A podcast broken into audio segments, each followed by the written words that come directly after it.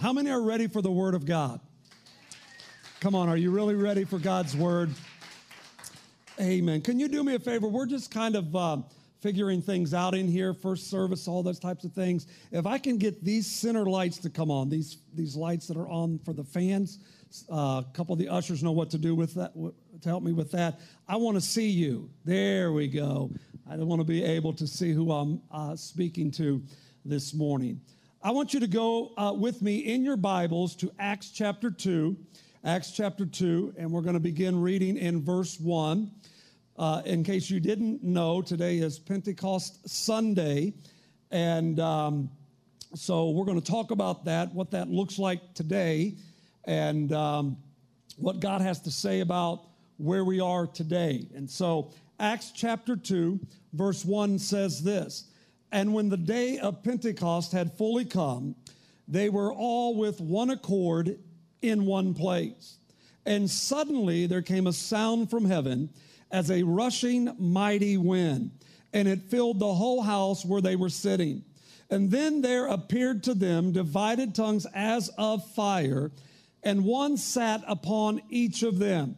And they were all filled with the Holy Spirit and began to speak with other tongues as the Spirit gave the utterance. Let's pray. Father, we thank you once again for this opportunity and the privilege to be able to be here today. I'm asking God over the next few minutes, Lord, that you would just speak to us. I'm asking God that you would meet with us, and I'm asking God that you would change us. And we're asking these things in Jesus' mighty name. Amen. And everyone said, Amen. Penta means five, and Coste means to the tenth power. And so when you put that word together, Pentecost, you get the word, it means 50. Now, let me ask you is there any reason to be afraid of the word Pentecost? That's not a trick question. You can say no. There's no reason to be afraid of that. And the reason that I that I even mentioned that is because some people when they hear the word Pentecost, automatically their mind starts to wander and drift about what we would call Pentecostals. Hello? Smile, right? And this is this is and so you know, I grew up in a Pentecostal church, right? And uh, I could probably say I've seen just about everything happen in a church service. Some of God, some not of God, right? And this is how you would know you were brought up um, what I would call radical Pentecostal. If you referred to uh, the, the, the Holy Spirit as the Holy Ghost, then you were probably radical Pentecostal. Come on, somebody. How many, how many radicals are in the house, right? Help, you're going to have to help me today. Now, if you were a little more conservative and with your uh, worship experience, your church experience, yet spirit filled, it wasn't the Holy Ghost, it was the Holy Spirit, right? The Holy Spirit. And so that kind of even, you know, you hear someone talk about, well, the Holy Ghost, uh, that's more the radical group, the Holy Spirit, that's more the conservative group. But really, those are individuals, right? When we talk about Pentecost, you cannot mistake Pentecost with Pentecostals. That's what I'm trying to get across right now. So, so let's take a look at Pentecost first, and then we'll unpack a few things. Pentecost was one of the three major feasts that God ordained through the prophet Moses that all of his people were to participate in. The three feasts would be Passover, Pentecost, and the Feast of Tabernacles. The interesting thing about these three feasts um, is simply this we have witnessed Passover. We just went through Passover, right? We went through Passover. Egypt, or the children of Israel experienced Passover when the death angel, the night that God, the, the night that God uh, delivered them from Egypt, the death angel passed over every home where the blood had been applied. And so when the death angel saw the blood applied to the doorpost, he passed over that home. Every home that did not have the blood, the death angel struck that home, and the firstborn was, was killed during that time. Listen to this. For the first time since the first Passover, the nation of Israel not only celebrated Passover, but they experienced Passover for the very first time because during this time of quarantine, they were locked down for 24 hours, just like, just like back at the first Passover. They were not to leave their homes. And you and I were a part of that. For the very first time, not only did we celebrate Passover, but we participated in Passover because we were quarantined. We were supposed to be in our homes. We've experienced that. Jesus came, right? And Jesus was our Passover lamb, right? He fulfilled the Passover. He was the spotless lamb. It's His blood that cleanses us, it's His blood that covers us, it's His blood that atones us, right? And so when the enemy looks at us, he sees the blood and he has to pass over. I need a shouter. I need a amen right there. He sees the blood and he has to pass over. I'm going to come over here and see if this is my amen corner right now. You should be because I paid every one of you before service. Amen. And so, so just like the song we just sang, when the what what the enemy meant for evil, God turns it for our good. No weapon formed against us will ever, ever prosper. Come on, somebody. It's not going to happen. Why? Because the enemy is not stronger than the blood that's not only cleansed us, but the blood that protects us, right? We have that blood covering us as well. And so they we have experienced Pentecost because, uh, because on the day of Pentecost, the Bible said that they were in an upper room and the Holy Spirit filled that room and they were all filled with the Holy Spirit. So there are two feasts that have already been fulfilled according to Scripture. The third feast that Israel celebrates to this day and it's in the fall of the year, and it is the Feast of Tabernacles. Now, stay with me. The Feast of Tabernacles is an ingathering of the last uh, harvest of the season. We have yet to experience that as a church or as uh, uh, as the world, we've experienced Passover, we've experienced Pentecost, but we have not experienced tabernacles. But I can tell you right now, that we are getting ready to experience tabernacles because what the Feast of Tabernacle represents, it's the ingathering of a last day harvest. It is a type and a shadow of the rapture. It is the only thing left, church. It is the only prophecy left to be fulfilled. But we're not there yet. We're getting close.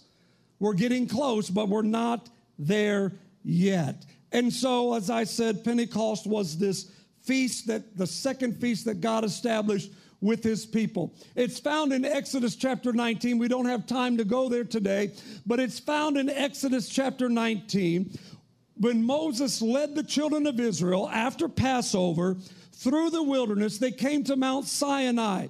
And when they came to Mount Sinai, God told them to camp here. And he said, In three days, I'm going to meet with you. Interesting. Jesus got up how many days later? Three days after the Passover. He said, In three days, I'm going to meet with you on this mountain. He said, I want you to consecrate yourself. I want you to sanctify yourself. I want you to prepare yourself for my coming. And so, sure enough, three days later on Mount Sinai, God comes down on that mountain. You can read about it, like I said, in Exodus 19. Fire falls, smoke fills the mountain, thunder, lightning covers that mountain, and we see a manifestation of the presence of God Himself. God comes, comes down, it's another type and shadow. God comes down, and when God comes down, it's with a shout. Now, what does the Bible tell us? That the Lord Himself is going to do what? The Lord Himself is going to descend from heaven with what? With a shout, amen. And when that shout happens, the dead in Christ are going to rise those of us who are alive and remain are going to be caught up together in the air, in the clouds, and there shall we ever be with the Lord. I just told you about the rapture right there. But there is a type and a shadow of it in Exodus 19. God calls Moses to the base of the mountain. God comes down to that mountain, and then God manifests himself and calls Moses, calls, calls Moses up to that mountain. It is the first Pentecost of the nation of Israel, right there on that mountain. Moses experienced 50 days after Passover on Mount Sinai, God's Spirit descending and covering that mountain. And then God gave Moses the law in which Israel was to follow. Now, I'm in Acts chapter 2. Come on, somebody, help me today. I'm in Acts chapter 2. And the Bible said that when the day of Pentecost had fully come, they were all with one accord and in one place. Everyone say one place. One accord. One accord and in one place. So, accord means the aligning of stones the aligning of stones for building purposes. So when he says that they were in one accord, they were in alignment. And the reason that they were in alignment was in order to build what God was getting ready to birth, and what God was getting ready to birth was the church. So, this Pentecost experience in Acts chapter 2, God comes down again, manifests himself, what? Through the wind, through the fire, right? Through the sound of the wind that comes down and fills that room. And what's happening in this place is God is aligning his body to fulfill his purpose. And so I simply believe this I simply believe that we have gone through a lot of things over the past 60 days, 40 days, 50 days, that we have gone through a lot of things in order for God to realign us and repurpose us, recommission us, and call us to His will and to His purpose in these last days. And so God is realigning, reestablishing, re re, resetting the church for a what I believe will be a last day outpouring of the Spirit of God before He descends from heaven and calls His church home. If you're in agreement with me right now, come on, church, let's give the Lord praise right here. Come on, those of you that are watching us online, you need to celebrate and praise God with us. Here's what the Bible says that that Jesus in John chapter 16, verse 32, said this. He prophesied what was going to happen. He said, Because of my crucifixion, he said, Many of you would scatter, and you would scatter each to his own. So they were together. When the crucifixion took place, the Bible said they scattered. They all went separate ways. They went their own way to their own places. And so they were divided over the resurrection. Uh, Thomas said, What? Thomas said, I don't care what you tell me. I don't, I'm not going to believe your report unless I see it for myself. So there was division there within the believers. And then Peter comes along and Peter says, uh, i quit. I'm going to go back to the fishing business. And so one of the chief apostles who would lead the church leaves the church. And he says, I'm going back to fishing. And then I don't know if you've ever caught this in the reading, but it's in Mark's Gospel, chapter 14. And Mark does not identify himself, but many scholars say it is Mark. Mark literally is stripped of his clothes and runs naked throughout the city streets. Yeah, I thought you'd be shocked by that statement right there. It's in your Bible. And so we have a church that is scattered. We have a church that is divided. We have a church, come on, somebody, that many or some are losing it. and Jesus comes back and he spends the next 40 days after his resurrection on the earth. 40 days ministering on the earth. What was he doing? He was regathering his people. He was, he was reuniting his people. He was realigning his people. You see, the crisis has scattered them. And Jesus had to come back and Jesus had to reunite them. He had to bring them back together. Three times in the book of Acts, chapter 1, three times you'll read about Jesus regathering the disciples, Jesus bringing the disciples back together. And this is where we find them in Acts chapter 2 and verse number 1. He brought them back together again. And I'm just simply suggesting this could God be using this Pentecost today to reunite the church? Could God be using this time right now to reunite us to his vision, to reunite us to his purpose, to reassemble us, to reestablish us, and to reset us, not just for an out, not just for an outpouring of his spirit, but for us to see a move of God in nations that will totally transform. I'm talking about not just churches, I'm talking about cities, I'm talking about states, I'm talking about nations. That's what God wants. God's just not looking for a church, He's looking to transform nations. Come on, if you believe it, put those hands together and give Him praise. I think you can tell I've been looking forward to having you here because I feel something. As Jeremiah said, it's like fire that's shot up in my bones. And if I would hand you this microphone right now, you might well do the very same thing because it is like fire right now being shot up through my bones. Old Pentecostals know what I'm talking about right here. Hallelujah. Conservative Pentecostals like, Pastor, calm down now. We got you. You're okay.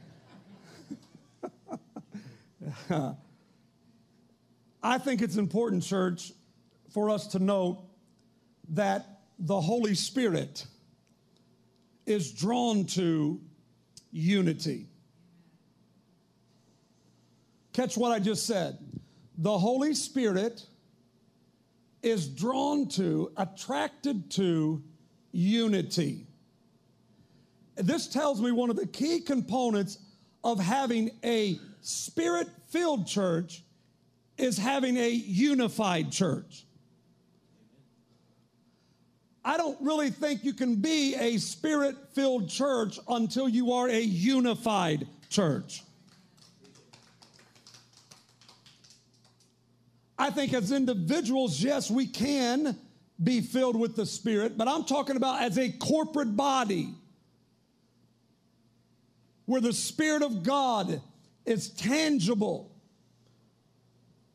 where the manifestation of the Spirit of God is experienced. I don't think that happens unless the church is unified. And so I think one of the keys going forward for the church, because we are the model, I think one of the keys going forward is for the church to be unified. Come on, somebody, you're to have to help me right there. It is vital for the health, it is vital for the ministry of the church. And I'm not just talking about Life Point, but it is vital for us to stay united, especially during these times. Come on, someone. It's vital for us as a church to stay united. We're going to disagree on some things, and that's okay, right? We don't always have to agree with each other. We're not always going to see eye to eye on things. How many of you know that doesn't even happen in your home?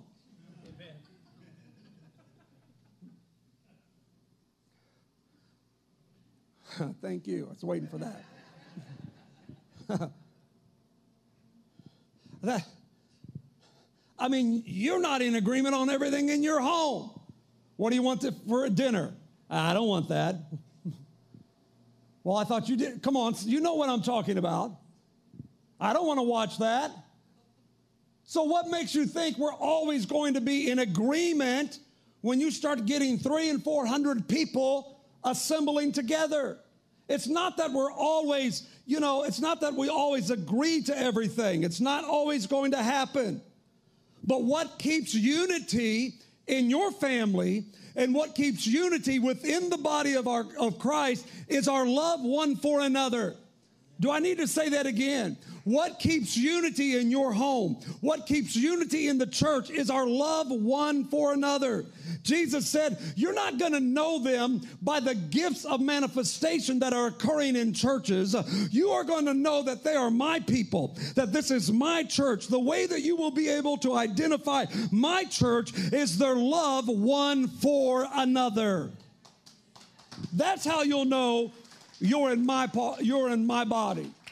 The Bible lets us know in, in, in, in 1 Peter 4 and 8 that love covers a multitude of sins. And so, whenever we are wronged, our calling is to ask ourselves, is this offense one that I should let go of? Because you're going to be offended. Some of you were probably offended coming in today. It's okay, that's going to happen. But it is, is this an offense that I should let go of? In other words, is this offense listed among the multitude that love covers? Or is this offense grievous enough that means I have to confront this individual or individuals? But watch this I confront them with the same grace that God confronts me with. Got quiet. I just felt the air go out of the balloons right there. That I confront each other, we confront each other with the same love and compassion and grace that God confronts us with. Unity in the church calls for us to be under accusers, over repented, and over forgiven, right? Let us not be afraid to call sin sin, but let us not be slow to forgive and let us not be slow to hold on to an offense. Let it go. Come on, just look at somebody and tell them, let it go. Let it go. Oh, I have to hurry. Whenever there is a lack of love in any relationship, every word will be viewed with suspicion. Whenever there is a lack of love in any relationship, every action is liable to a misunderstanding. When, when I love somebody with the love of God, in which God loves me, I am committed to build that person up, not tear that person down. I'm committed to that fact, to build them up, not to tear them down. When I love the way that God loves us, then I see value in that person. I don't have to agree with that person, but I see value in that person because God saw enough value in each and every one of us to send his only begotten son, right? Right? To send his only begotten son to die for us. And so that's very important that we keep that same kind of love, that same kind of focus on others that we are not necessarily in agreement with, but we value them as an individual. I didn't know it was going to be this tight, but it's all right because I'm still coming. The Bible plainly tells us that there is nothing that we can't do as long as we stay united in heart and mind. Nothing. Genesis chapter 11.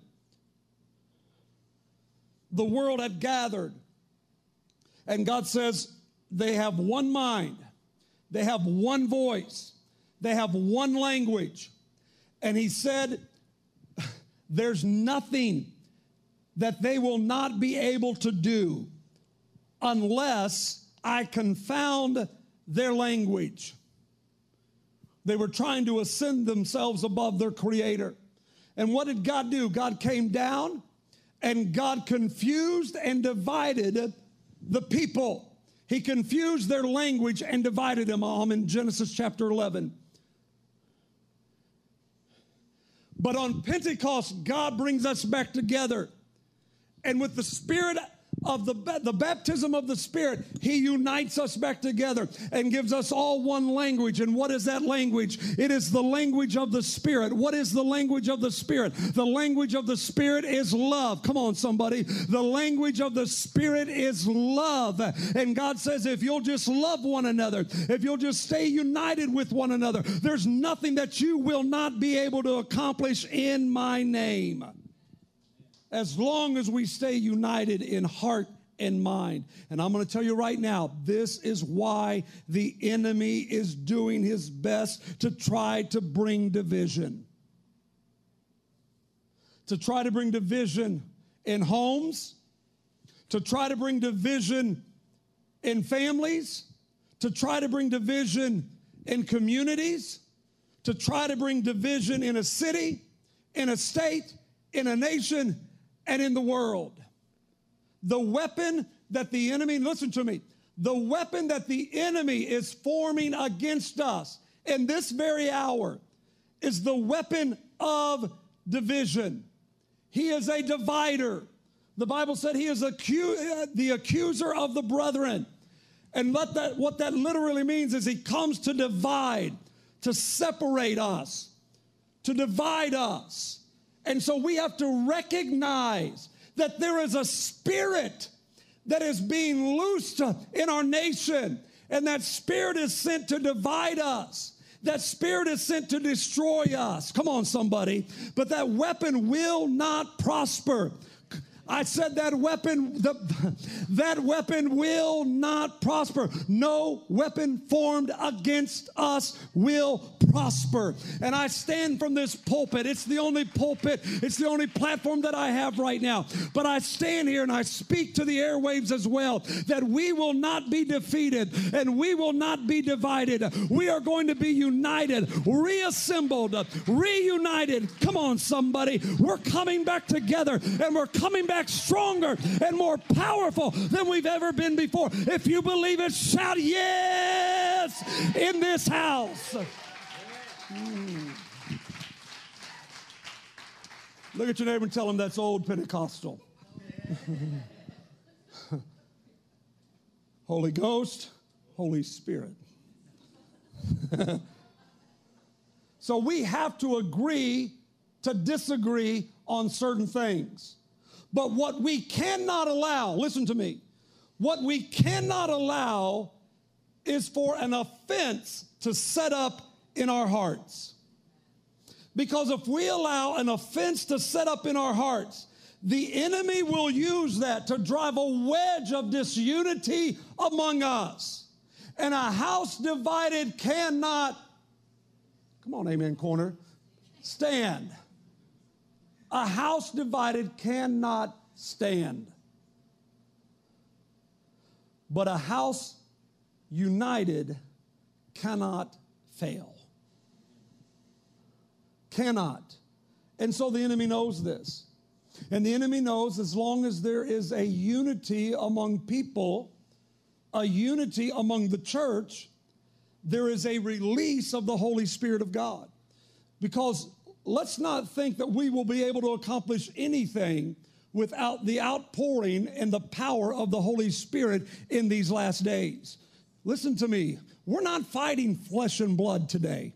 What we're seeing going on right now has nothing to do with flesh and blood. What we're witnessing right now has everything to do with principalities and powers and rulers of darkness and spiritual wickedness in heavenly places. Read your Bible. That's what we are up against right now. That's the forces that we're battling against. And we cannot fight flesh with flesh, or we cannot fight spirit with flesh. We have to fight spirit with spirit, and that is the Holy Spirit, and that is the power of God because because the weapons of our warfare, I feel like preaching, the weapons of our warfare are not carnal, but they sure enough are mighty through the pulling down of strongholds in Jesus' name.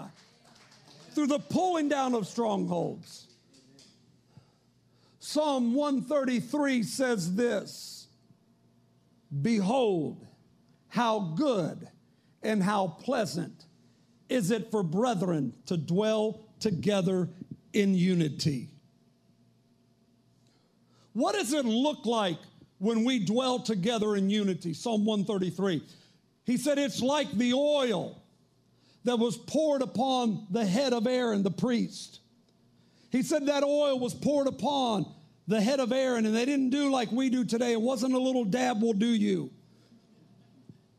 They said it could have been up to five quarts of oil that would be poured upon the priest. They would pour that oil, sanctifying that priest, setting that priest apart for God's service. That oil would saturate his clothing. And the Bible said it ran down his beard into the skirts of his garment. You've heard me preach this before, but I need to say it again. What that represents is this the anointing of God. When a, when a church is united, the anointing of God is as strong in the hem of the garment as it is the head of the church.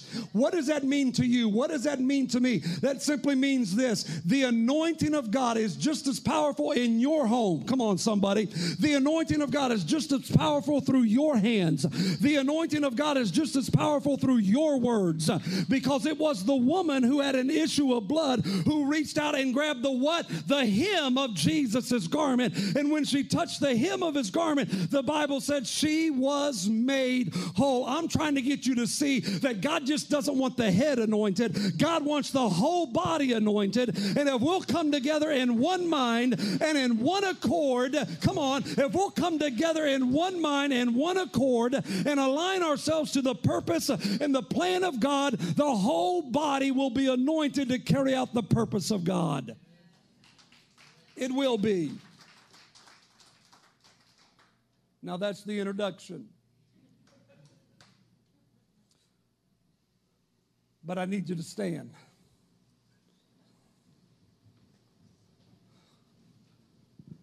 Remember, nobody leaving, just hold on.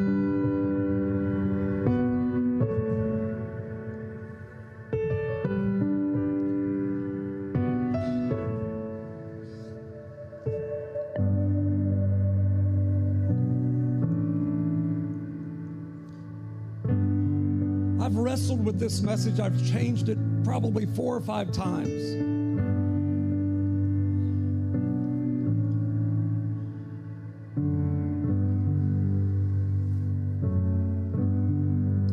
Just trying to hear from God.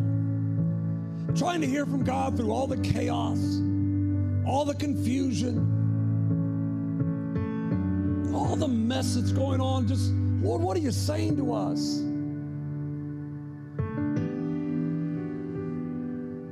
Saying to us, Lord, in this hour. Dealing with pandemics and dealing with all of the messes. What are you saying to us, God?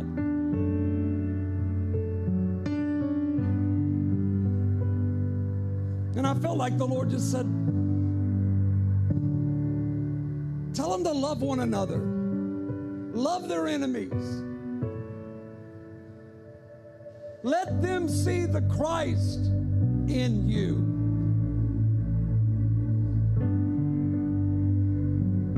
You know, we don't have a skin problem in America. We have a sin problem in America. Do I need to say that again? We don't have a skin problem in America. We have a sin problem in America. It's sin that causes another person to murder another person. It's sin that causes another person to riot in a street. It's sin that causes another person to destroy another person's property.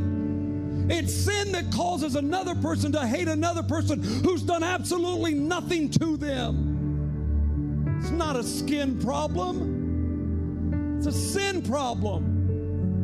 And until we humble ourselves, I didn't know the first day was going to be so hard. I didn't. I thought it was going to be just shouting and but we've shouted and we're still empty. What will turn this nation is when the church can lead with love and get united.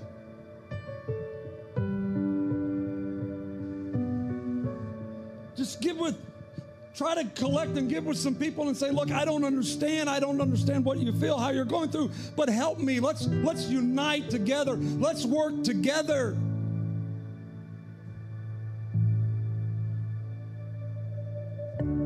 Because the bible said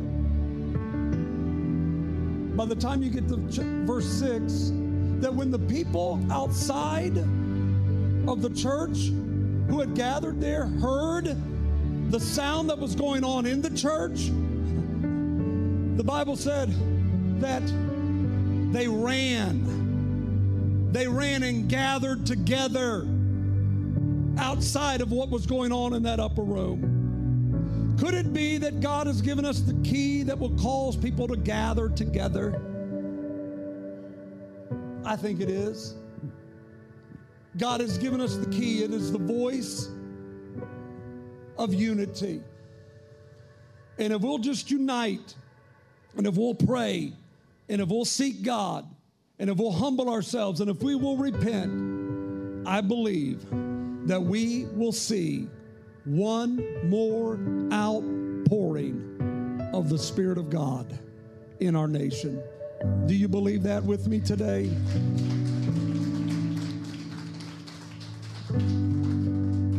So we humble ourselves, Father, and we repent. We, re- we repent of our sins.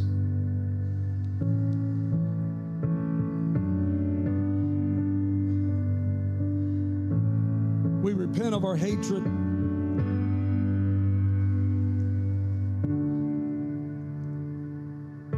Repent of our division.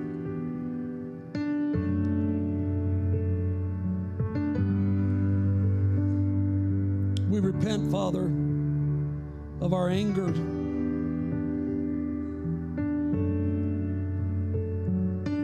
We repent, Lord, of not relying on you for the solution and the answers. We repent, Father,